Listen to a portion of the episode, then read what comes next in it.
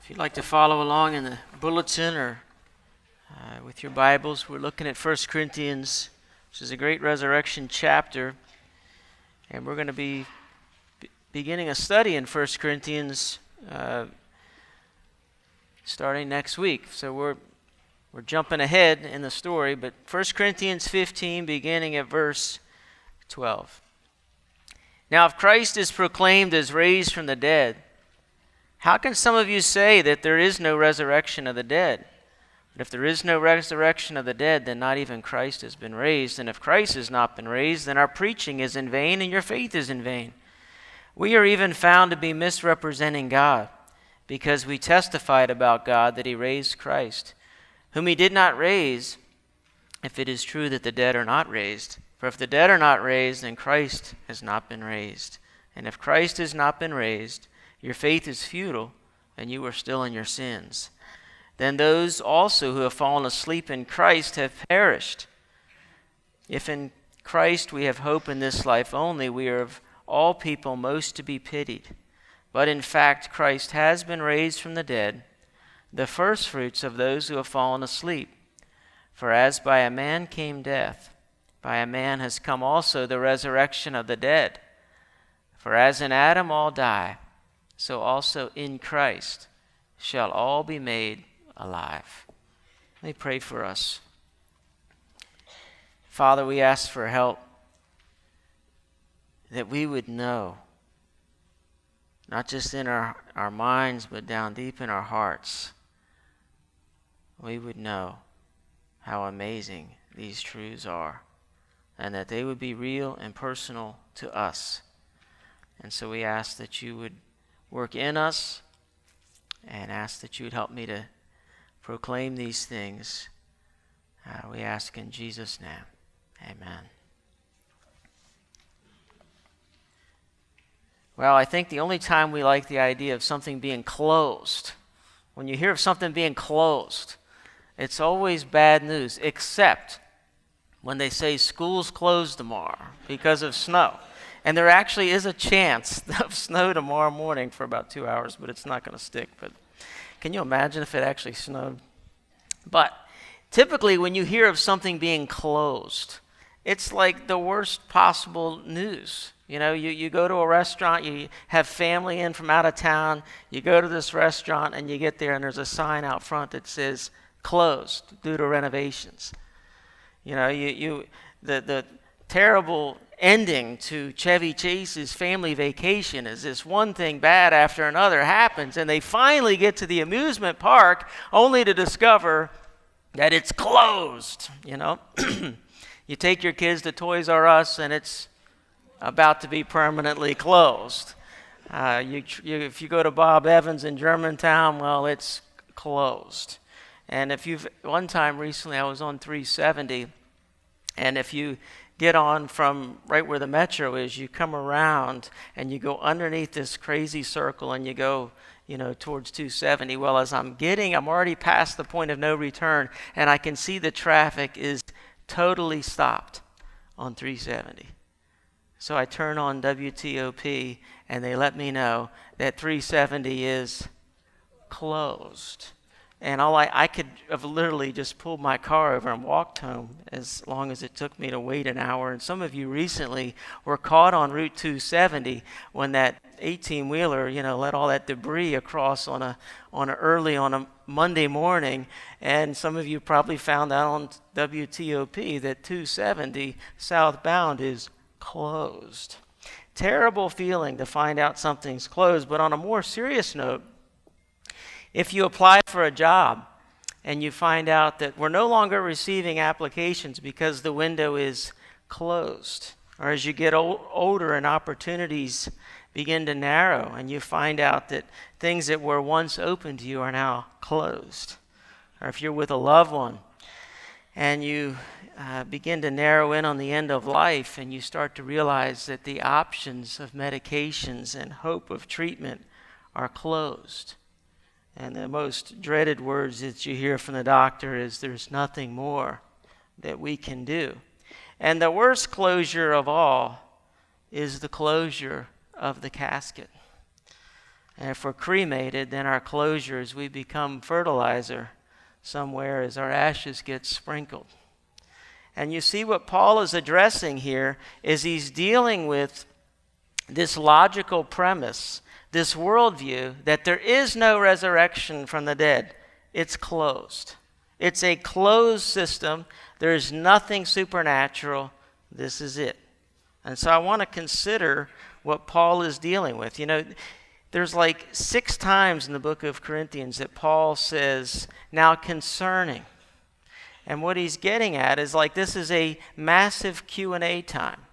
That the book of Corinthians is people have addressed certain concerns and Paul's writing a letter and giving answers to their questions. And one of the concerns that he's dealing with is that Jesus has been raised from the dead, but they that's a circle and they have a square that just says there's no resurrection of the dead. That's our worldview. And, and Paul's trying to present a circle in the midst of the square, and it just doesn't fit their, their system. And they're saying, but there's no resurrection from the dead. That's what we believe. And so, what Paul is showing in this question and answer is he's writing to say, wait a minute. Consider the domino effect of that worldview. If there is no resurrection of the dead, then seven other dominoes are going to fall from that. And he lists them right here in this text the seven dominoes that go tinking down. And we'll get to them in a minute. The reality is this Jesus is the fulcrum of human history. And this, what happened today in history, is the most important, significant thing that has ever happened, ever will happen. It's the fulcrum of human history. And on the seesaw, you're either going up or you're going down whether you believe or not. If Jesus didn't rise from the dead and there is no resurrection, Paul goes on to say, if the dead aren't raised, let's just eat and drink, for tomorrow we die. And there's actually on Sports Talk Radio, there's a commercial for a bar that actually uses that verse. We're going to die, so let's just eat and drink. Come on over to our bar. I'm like, golly. But if he has been raised from the dead, Paul goes on in verse 34 and says, Wake up from your drunken stupor, as is right, and don't go on sinning, for some have no knowledge of God. I say this to your shame. So either we eat and drink, tomorrow we die, or we wake up from our drunken stupor and we quit sinning, depending on where we fall out on the fulcrum of human history. Are we going up? Are we going down? And earlier in the service, we read from this, the book of Ecclesiastes where Solomon is considering life under the sun, life in a closed system. If that's all there is, life under the sun, if that's it, which he talks about 29 times in the book, and then the logical outworking for Solomon is 35 times to declare meaningless, vanity, empty. It's this Hebrew word hevel. And it means this it's a profound word. It means, that's what it means. It means life is nothing, it is empty. There's nothing to it. And if that's really true, if life is a closed system and this is it, well, let me give you a one paragraph understanding of Ecclesiastes. This is from Doug Wilson's commentary and he summarizes Ecclesiastes in a paragraph. And you should read the book if you've never read it, but here it is Nothing is really new. Everything is vain, work is distressing, labor is hateful because somebody else is going to get the fruit of it. A fool might benefit from the benefit of, of your work. Church and state are together corrupt. Men are oppressed. The unborn are at a distinct advantage. Popularity is in constant flux. Riches destroy their owners. The wealthy are unable to use their wealth. Future generations are unknowable. Men rule others and destroy themselves. Work is incomprehensible. Both good and evil men die. Our emotions perish with us. Time and chance happens to them all. Ungrateful men despise the benefits of wisdom. Rulers establish blind folly of egalitarianism. And he summarized it to say all of this furious activity of the world is about as meaningful as the halftime frenzy of the Super Bowl. That's Ecclesiastes for you. How you feeling? Because this is the reality of where this, this closed system worldview. If there's no resurrection from the dead, let's eat, drink, and be merry, for tomorrow we die. Does this matter to you? Because the idea of book of the book of Ecclesiastes is just it's all things are weary. You pay your bills this month, guess what you're doing next month? Pay your bills. You mow your yard this week, guess what you're doing next week? Mowing your yard. Your haircut looks good for a week. Guess what you're doing three weeks later? You're cutting your hair again. You fill up your car, you fill it again. You weed your garden, you weed it again. You do the dishes. Oh, we're, we're wise now. We've got this thing called the dishwasher. That means we have more of the process. We put the dishes in the dish, dishwasher. If the kids ever put them in for you, that'd be great. But then when it's done, you, you take them out and you put them up in the cupboards. Then you pull them down, and it's the endless cycle. You grab the laundry that's dirty, you start it in the washing machine. You move it to the dryer, you fold it, and you start the process again. And you just feel like it's an endless cycle. One preacher described it. He said, The earth is like an exercise bike, and each generation thinks they're going to ride somewhere by riding harder, and they don't realize that the exercise bike sits still. It's going nowhere. The new millennium will take, will take somewhere. Every, everything is so great now, and he says, We're driving around in a cul de sac. Movement is not necessarily progress. And what Ecclesiastes is telling us is the sun is rising, the sun is setting. There's progress, all right, but the movement is always the same.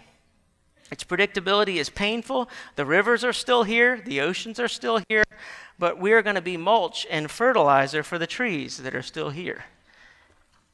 That's where, if you don't believe in a resurrection, then it's, there's no hope.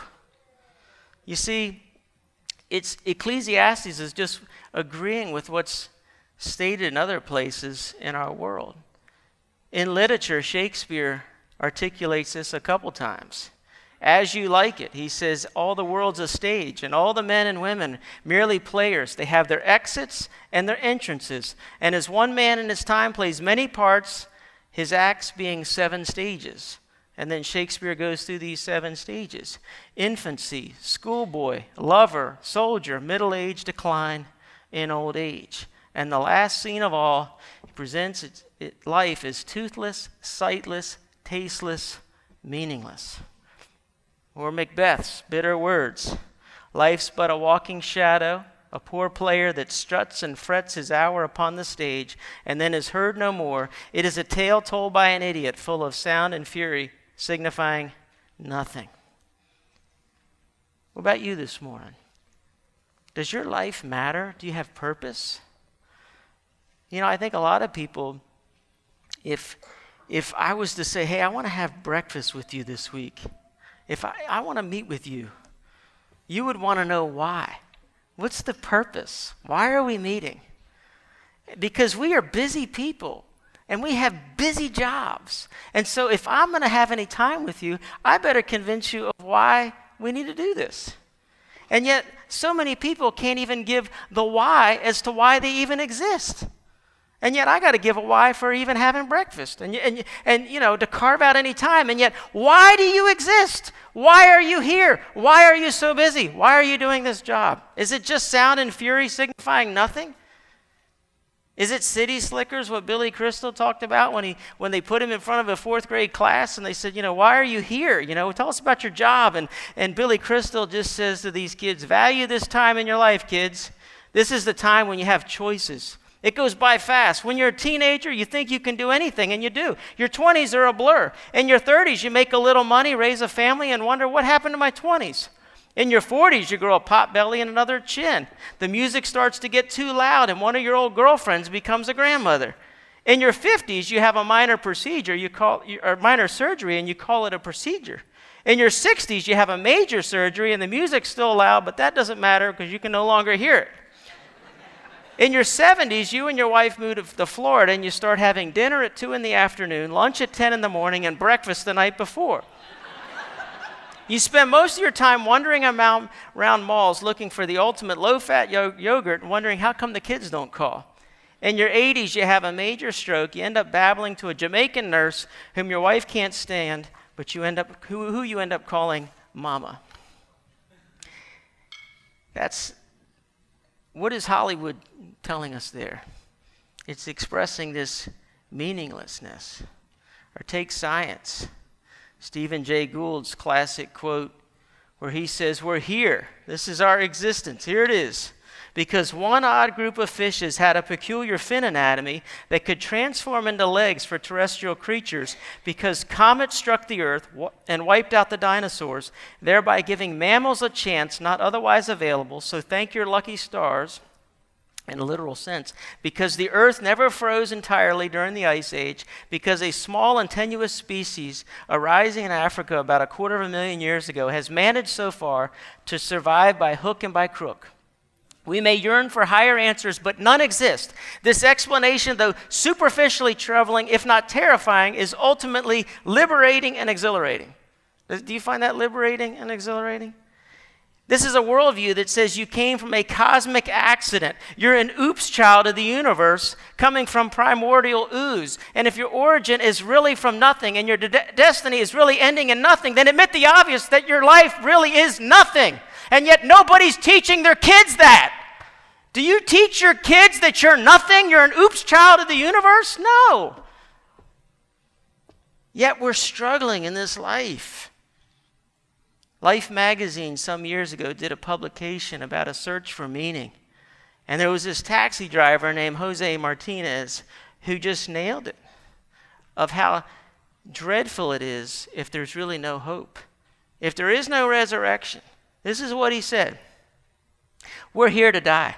Just live and die. I live driving a cab. I do some fishing, take my girl out, pay taxes, do a little reading, and then get ready to drop dead. You got to be strong about it. Life's a big fake. Nobody gives a damn. You're rich or you're poor. You're here, you're gone. You're like the wind. And you're gone, and other people will come. It's too late to make it better. Everybody's fed up. I can't believe in nothing no more. People have no pride. People have no pe- fear. People are, aren't scared. People only care about one thing, and that's money. We're going to destroy ourselves. Nothing we can do about it. The only cure for this world's illness is nuclear war. Wipe everything out and start over. We've become like a cornered animal fighting for survival. Life is nothing. And that's why we could say, even if you can't believe in the resurrection this morning, wouldn't you want it to be true? Wouldn't you want it to be true to say something to Jose Martinez? You see, and what Paul is getting at here is he's dealing with this square worldview of this closed system. And he's saying, if there is no resurrection, if that's really the case, then Christ hasn't been raised. He says that twice in verse 14 and 16. He's saying, Our preaching is vain, our faith is vain, we're misrepresenting God, you're still in your sins, Everybody who's died has perished, they're, they're done, and we're to be pitied. That's a sevenfold logical domino argument. If there is no resurrection of the dead, there's the worldview that comes from that. But if Christ has been raised from the dead, the dominoes get flipped completely the other way. So, all those seven things that were just said if Christ has been raised from the dead, then our preaching is not in vain. Our faith is not in vain. We are not misrepresenting God. We are no longer in our sins. Everybody who's died hasn't perished, their life has just begun. We are not to be pitied, we are to be envied. If you flip the dominoes, everything changes. You see, either the world is closed or it's open because somebody opened it. Is there a wrinkle in time? Are the fairy tales true? They lived happily ever after? Could there be an empty tomb? Could Jesus have blown a hole through this closed system? If he got out, then we can get out. Theologian by the name of C.F.D. Moule Poor guy. He says this the, the miraculous emergence of the church in the face of brutal Roman persecution rips a great hole in history, a hole the size and shape of resurrection. You see, consider what Paul has done here at the beginning is he gives seven arguments of why the resurrection is true. He gives seven evidences, and then he gives seven reasons why their logic doesn't work.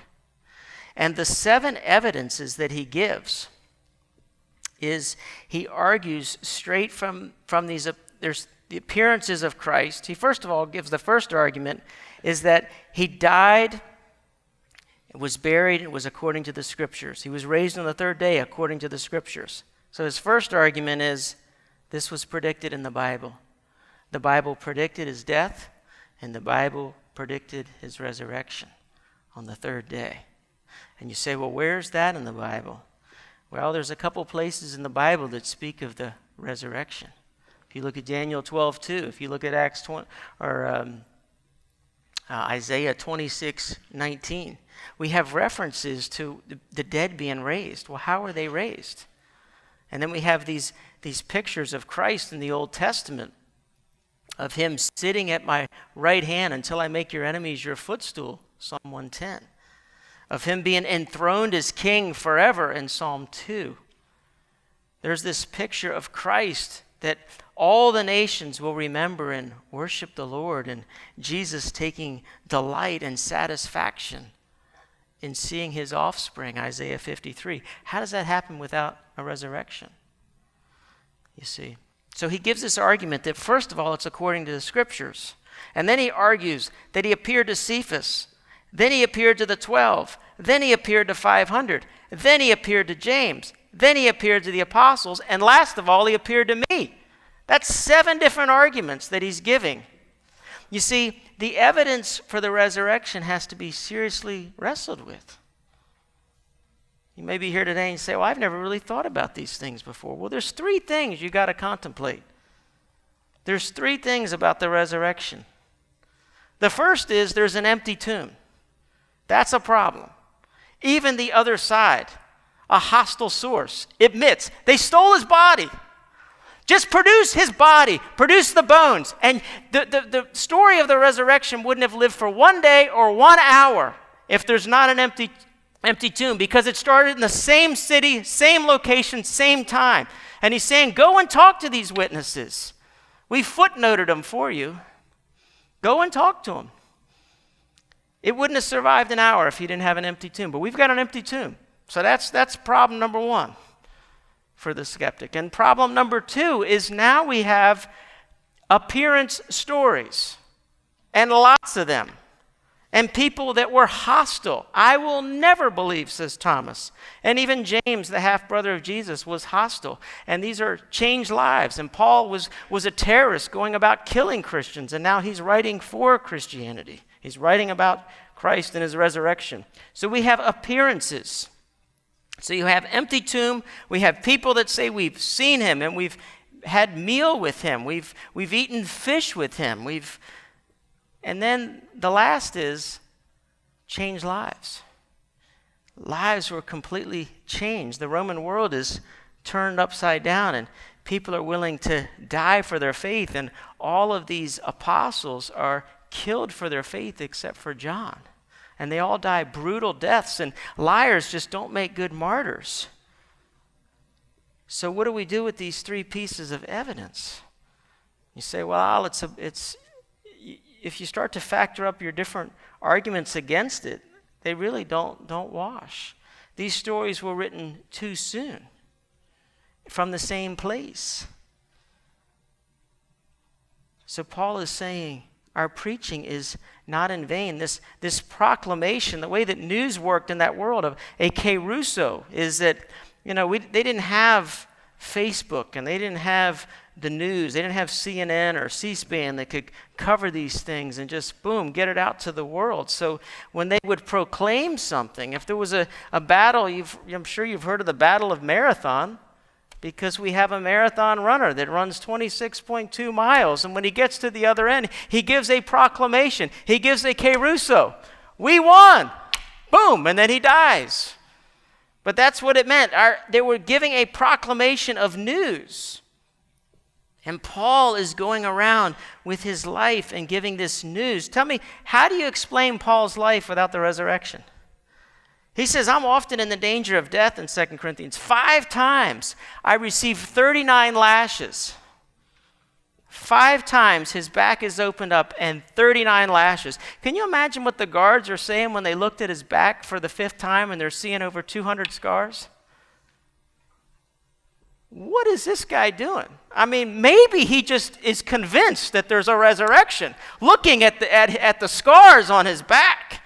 He says, Five times I received 39 lashes. Three times I was beaten with rods. Once I was stoned. Three times I was shipwrecked, in danger from rivers, dangers from robbers, dangers from my countrymen, dangers in the city, dangers in the wilderness, dangers on the sea, dangers among false brethren. I have been in labor and hardship through many sleepless nights, in hunger and thirst, often without food, and cold and exposure. Do you do that for something that's a lie? Do you do that for something that you half heartedly believe in? No. He believed it and he was willing to give neck to the sword. Is how he ultimately died. Because his preaching was not in vain. He knew that his labor in the Lord was not in vain. And so he was steadfast, immovable, and pressing on. And now our faith is not in vain. He's saying if the resurrection isn't true, then our faith is in vain. Here's the reality Christianity is not about, it's not built on ethics. It's not built on philosophy, psychology, anthropology, any of these other fields. It's built on one field, first of all, and it's history. It's the fulcrum of history. Christianity is tied to history. If this isn't true, then chuck it. But if it is true, then chuck everything else because this is the most important thing in the whole world that Jesus Christ has been raised from the dead, broken a hole in history, he's returning, and we'll all give an account to him. See, our faith is contingent on that. That's why the Bible says if you confess with your mouth that Jesus is Lord and believe in your heart that God raised him from the dead, you will be saved. We laugh when we hear about Ponce de Leon looking for a fountain of youth. He never found it. And then we find out reading history later that he was never looking for it. That was just a myth created in history. How foolish is that? But we have found a fountain of youth. Jesus Christ raised from the dead in time, space, and history, and our faith is not in vain. For, Paul says, if this isn't true, we're misrepresenting God. He's saying we're not just mistaken, we are willful, intentional liars unless this is true. You see, N.T. Wright put it like this. He's a great scholar on the resurrection. He says, he says if there was an empty tomb and there had been no sightings, people would have believed the body was stolen. If there had only been eyewitnesses claiming to have seen him from the tomb, but the tomb still had the body in it, then everybody would, would have believed they were hallucinating. Only if all these were true, the empty tomb, the sightings, and the permanent changed lives of the witnesses, could Christianity have ever begun. You see, even Antony Flew, who was an atheist philosopher, he said this about the resurrection of Christ. This is an atheist. He later became a theist, never became a Christian. But Antony Flew said this the evidence for the resurrection is better than the claimed miracles in any other religion. It's outstandingly different in quality and quantity from the evidence offered for the occurrence of most other supposedly miraculous events. You see, when you see something incredible, when you witness something incredible, what do you do? What do you do? If you see something incredible, what do you do? I mean, in our day and age, we instantly, you, you don't want to witness it by yourself. I mean, that's just like a terrible thing, right? If you've seen something that's incredible, I mean, I once I, I caught this great big huge bass, and I have no evidence of it now to show you except for my son who, who saw it. But my camera was so old school that it would never transfer it out of that. And it was just this massive bass. But it, it'll always live as the legend of, yeah, yeah, you, the fish, you know, because you, where's the evidence? Well, today we get out our cell phones, we capture it, we video it, we call somebody, we tell others. You know, when we were out in, out in Wyoming, and we were not, this is when we went on this bike trip. Some of you guys may not know about this, but some of the guys from the church went out and we did this incredible bike trip out west and we went into Yellowstone Park. But this was outside of Yellowstone Park where there's not near as many buffalo. And maybe we got a picture to show it because we all got out our cameras that we were that close off a beaten path looking for a waterfall. And this guy was all of a sudden laying down. But when I hit the brakes so hard to stop and I kind of skidded to a halt, we kind of awoke him. And he stood up and this is where the story becomes a little legendary because I, don't, I couldn't find the picture of he turned towards us. And now we're from me closer to Mike to this buffalo. And he took his hoof and he hoofed. And when he hoofed, I skidded wheels again, hightailing out of there. and he bucked with his front and he bucked with his back, and onto the woods he went. But it's a true story because we have a picture of it, right? So we could tell our friends we were that close to a buffalo in the wild. Well, th- we were proclaiming that.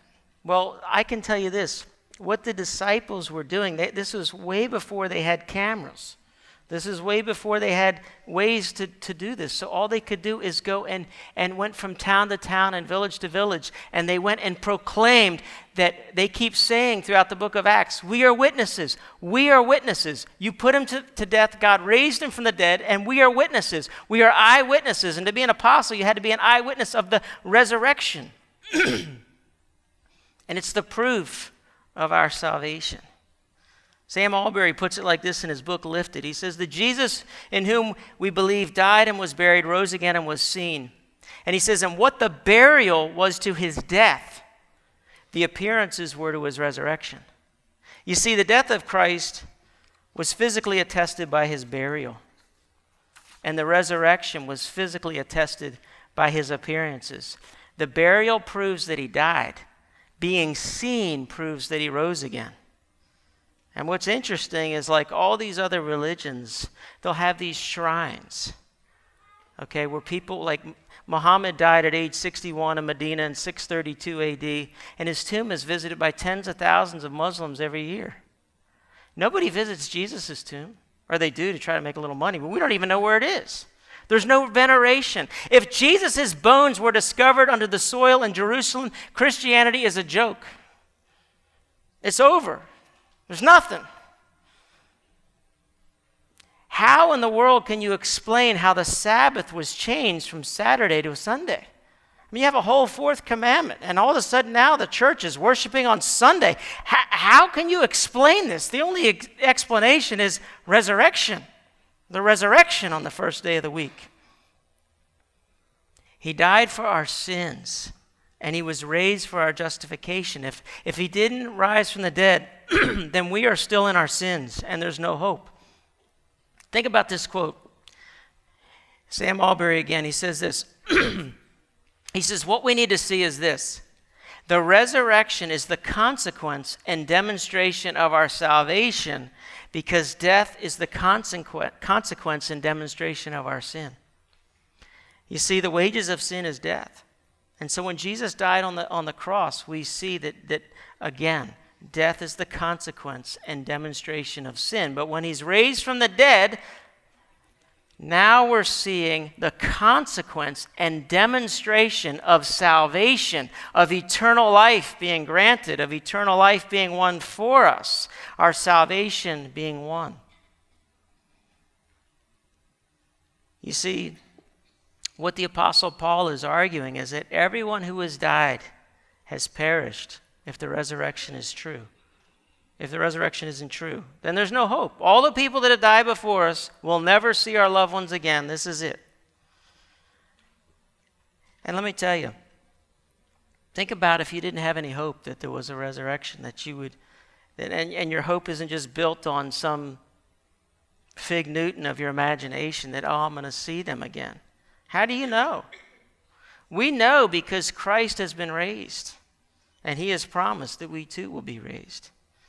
My dad fell this week out of his wheelchair. I know many of you prayed for my, my dad, and they're still praying. I appreciate that. And I was there at the house. I was actually in the shower, and the scream that I heard took me back like 30 years ago when my dad hurt his back eh, so bad that he couldn't get off the ground and he had to scream for help. And the exact type of scream, when you hear your name at that vocal decibel level, you know instantly there's trouble. And it just reminded me of when I had to call EMS in high school for the, for the medics to get my dad. Well, he's on the floor and I had to get him.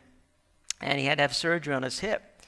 And as he was going before the surgery, we just had this very frank and real conversation about well, what if there's complications with this surgery? Um, I mean, my it's very interesting. My my brother's father-in-law has had ALS, and they did a simple procedure and they took him under, and he never came back.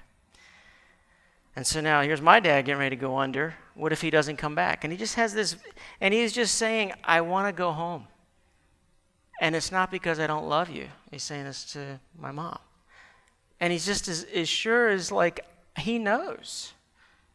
If the resurrection isn't true, then this is an absolutely terrifying, horrifying experience that I'm going under and I might not come back, but he's just like, if I don't come back, I'm with the Lord. So please don't make extra plans to prolong my life if there's some type of complication, is what he's saying. We're like, Dad, we got it. We know what your wishes are. This is not a closed system. It's been opened. And so you can have these conversations because he knows he's going to be with the Lord. And this idea, the way the church even talked about the death, they spoke of it as sleep. They've fallen asleep. And the idea of sleep is that you wake to a future awakening of a dawn of a new day because when Christ rose, the church rose from the dead. As in Adam, all die, but now in Christ, all are made alive. And so we're not to be pitied, we're to be envied. We have the best thing going. We have the best life now because we know why we're here and we have eternal life with Him. And so, what has happened is the resurrection has changed history. Now, you guys know that if you get pregnant, you're going to have a baby. But it takes a while, it takes nine months.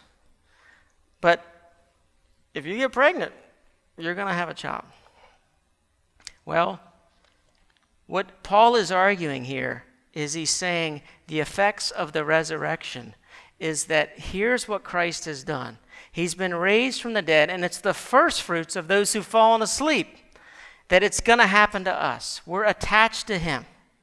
And that because he, he died and was raised, we too will be raised. And then he argues then comes the end.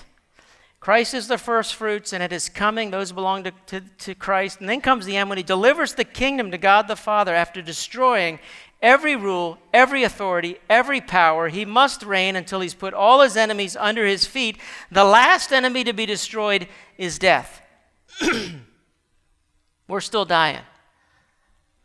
And not every single, he, he has started this process but the nine months hasn't happened, so to speak.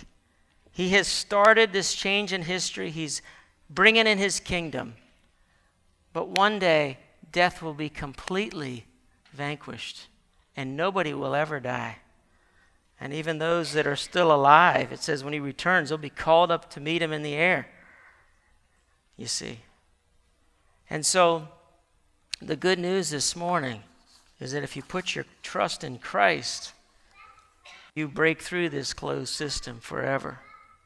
F.B. Meyer tells a story. He was a, he was a uh, devotional writer, uh, wrote a bunch of books, and he talks about two Germans who wanted to climb the Matterhorn. And the Matterhorn is this massive, beautiful, scary, symmetrical, pyramidal, pyramid peak with a summit of 14,692 feet and it's between Italy and Switzerland and the Alps. And so these two Germans wanted to climb the Matterhorn. So they hired three guides and they began their ascent. And they roped themselves together in this order guide at the bottom, then a traveler, guide, traveler, guide. And they decided they'd climb the Matterhorn, these five. And these men were roped together in that order. And the very first guy at the bottom, the guide, lost his footing. And when he came loose, he took number four with him. And when number four popped loose, number three popped loose. And when number three popped loose, number two popped loose. And it's all down to the one guy. And he's the strongest, toughest dude. And he took his ice pick and saw what was happening. And he jammed it in there. And he hung on. And he grabbed on. And all four of those guys were saved because of the one guy who was tied in at the top. In Adam, all die. You're related to that first guy. And when that first guy pulled off, you're going down with him and you popped off with him. And you're going and you're going. But the last guy, the last Adam, he put his pickaxe in there and he was raised from the dead. And he breaks through. And if you put your trust in Jesus Christ, then you break on through to the other side because of Christ. And so we put our trust in Him, not in ourselves. And then we have to think of this dominoes being flipped in the whole opposite direction. Flannery, Flannery O'Connor said this For me, it is the virgin birth, the incarnation, the resurrection, which are the true laws of the flesh and the physical. Death, decay, and destruction are the suspension of these laws. I'm always astonished at the emphasis the church puts on the body. It's not the soul that's going to rise, but the body which will be glorified. Maybe we just need to think totally differently. Jesus has been raised. Put your trust in him. Let's pray. Lord, fill us with hope, joy, and peace in believing that it is true. Lord, we long for the new creation. And we thank you that you care about bodies and this world. We thank you that you're coming back and making all things new right here on this planet. And we long for that day. We eagerly await as we inwardly groan, longing for that new creation. And so fill us with patience. Help us to persevere. And even as we grieve, we don't grieve without hope. Give us strength, we pray. In Jesus' name, amen.